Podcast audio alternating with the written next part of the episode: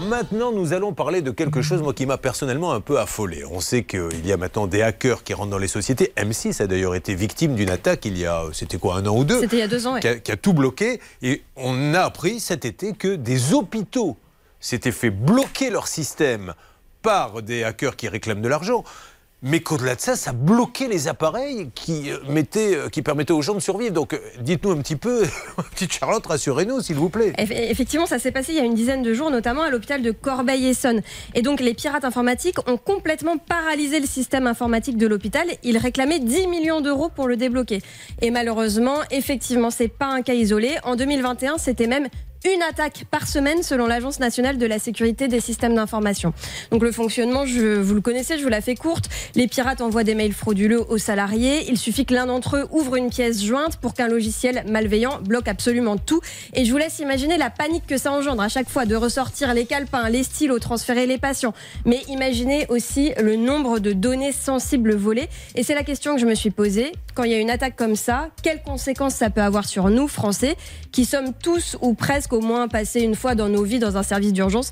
Stan, je crois, pas plus tard qu'hier, il avait le nez bouché, euh, il y est passé. Oui, mais je suis fragile moi aussi. Hein, euh, J'ai l'impression, effectivement, vous êtes une petite chose. Hein. Tous les jours un petit truc, des petites rougeurs, des petites toux. Alors, Charlotte. J'ai posé la question à Damien Bancal, spécialiste en cybersécurité, auteur du site zataz.com.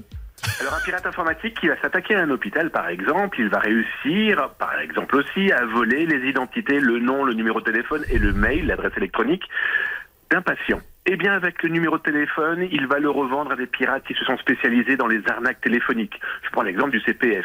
Il a une adresse électronique, une adresse mail, eh bien, il va le revendre à d'autres pirates qui sont spécialisés dans le phishing, l'hameçonnage bancaire, par exemple. Damien Bancal parlait de l'arnaque au compte personnel de formation. On en parlait hier avec Agnès Bonfillon. Et samedi prochain, je crois, dans votre reportage Arnaque, Julien. Donc, vous voyez comme tout ça est lié. comme tout ça est lié, mais surtout, je viens de, comprendre aussi quelque chose. Je suis, moi, sur euh, liste rouge pour qu'on ne m'appelle pas. On ne cesse de m'appeler, c'est-à-dire deux, trois fois par jour. Mais j'ai compris maintenant qu'en fait, ils revendent des numéros de téléphone qu'on m'a piqués donc à l'hôpital comme ça, et après ils les vendent à des services étrangers. Vous voyez encore une info supplémentaire sur ce arnaque, sur les arnaques du démarchage téléphonique. Exactement.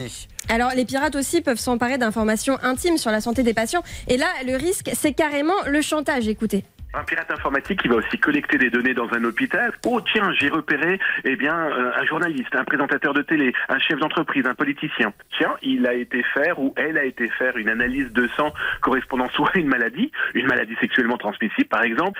Et alors là, ça peut être carrément un courrier, un coup de téléphone ou tout simplement une menace publique en disant si vous ne payez pas, je diffuse tout. J'ai vu Hervé Pouchol blémir un peu à un moment. vous inquiétez pas, Hervé. Hein. Personne n'était Vous n'êtes pas passé à l'hôpital de Corbeil-Essonne récemment, rassurez-moi. Non, non. Wow. Alors, selon Damien Mancal, il ne faut jamais payer, évidemment. Il me disait que le problème, c'est que rançon payé ou pas, mais une fois que les données sont piratées, c'est trop tard. Par exemple, il y a eu une attaque euh, du groupement hospitalier Cœur euh, Grand Est en avril, et eh bien, au moment où je vous parle, selon Damien, les données des patients seraient en vente sur le dark web. En attendant, le conseil de Damien, si vous pensez être éventuellement concerné, c'est tout simplement bah, de changer vos mots de passe, de les sécuriser, et puis, sans être parano, évidemment, de redoubler quand même de vigilance dès que vous recevez un mail ou dès que vous recevez un coup de fil.